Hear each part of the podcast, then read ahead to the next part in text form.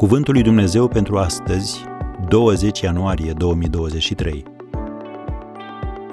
Să nu aibă despre sine o părere mai înaltă decât se cuvine, ci să aibă simțiri cumpătate despre sine. Romani 12, versetul 3. Să înțelegem puterea voinței. Nu e așa că adesea avem idei exagerate despre aptitudinile noastre? Ne place să credem că putem face totul. Dar indiferent cât ești de disciplinat sau cât de mult te străduiești, fără simțiri cumpătate despre tine, vei fi sortit eșecului. John Ortberg spunea, Puterea voinței este limitată. Nu ai parte de stocuri în funcție de domeniu. Am încheiat citatul.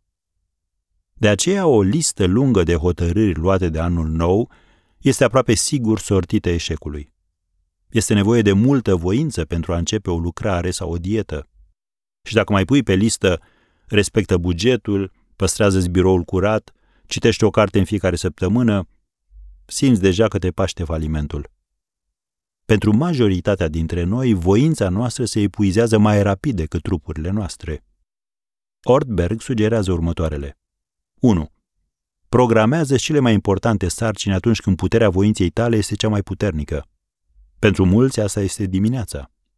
Un studiu arată că deținuții au șanse mai mari să fie eliberați condiționat în situația în care cazul lor este audiat dimineața, când judecătorul are o rezervă mai mare de putere a voinței și este mai înclinat să-și asume riscuri. 2. Cheltuiește cu înțelepciune puterea voinței. Nu-ți asuma prea multe sarcini odată, chiar dacă te-ai rugat pentru ele.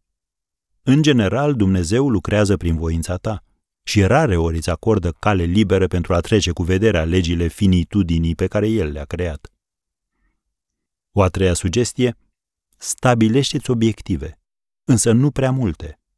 Dacă nu-ți stabilești câteva, vei fi la mâna sorții, dar dacă ai prea multe, vei începe să te îngrijorezi pentru ele. Vei realiza puține și vei suferi emoțional și fizic.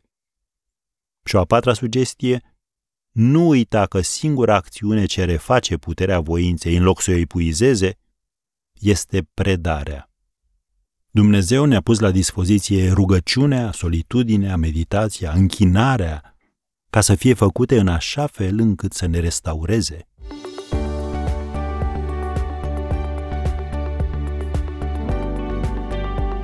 Ați ascultat Cuvântul lui Dumnezeu pentru astăzi, rubrica realizată în colaborare cu Fundația SER România.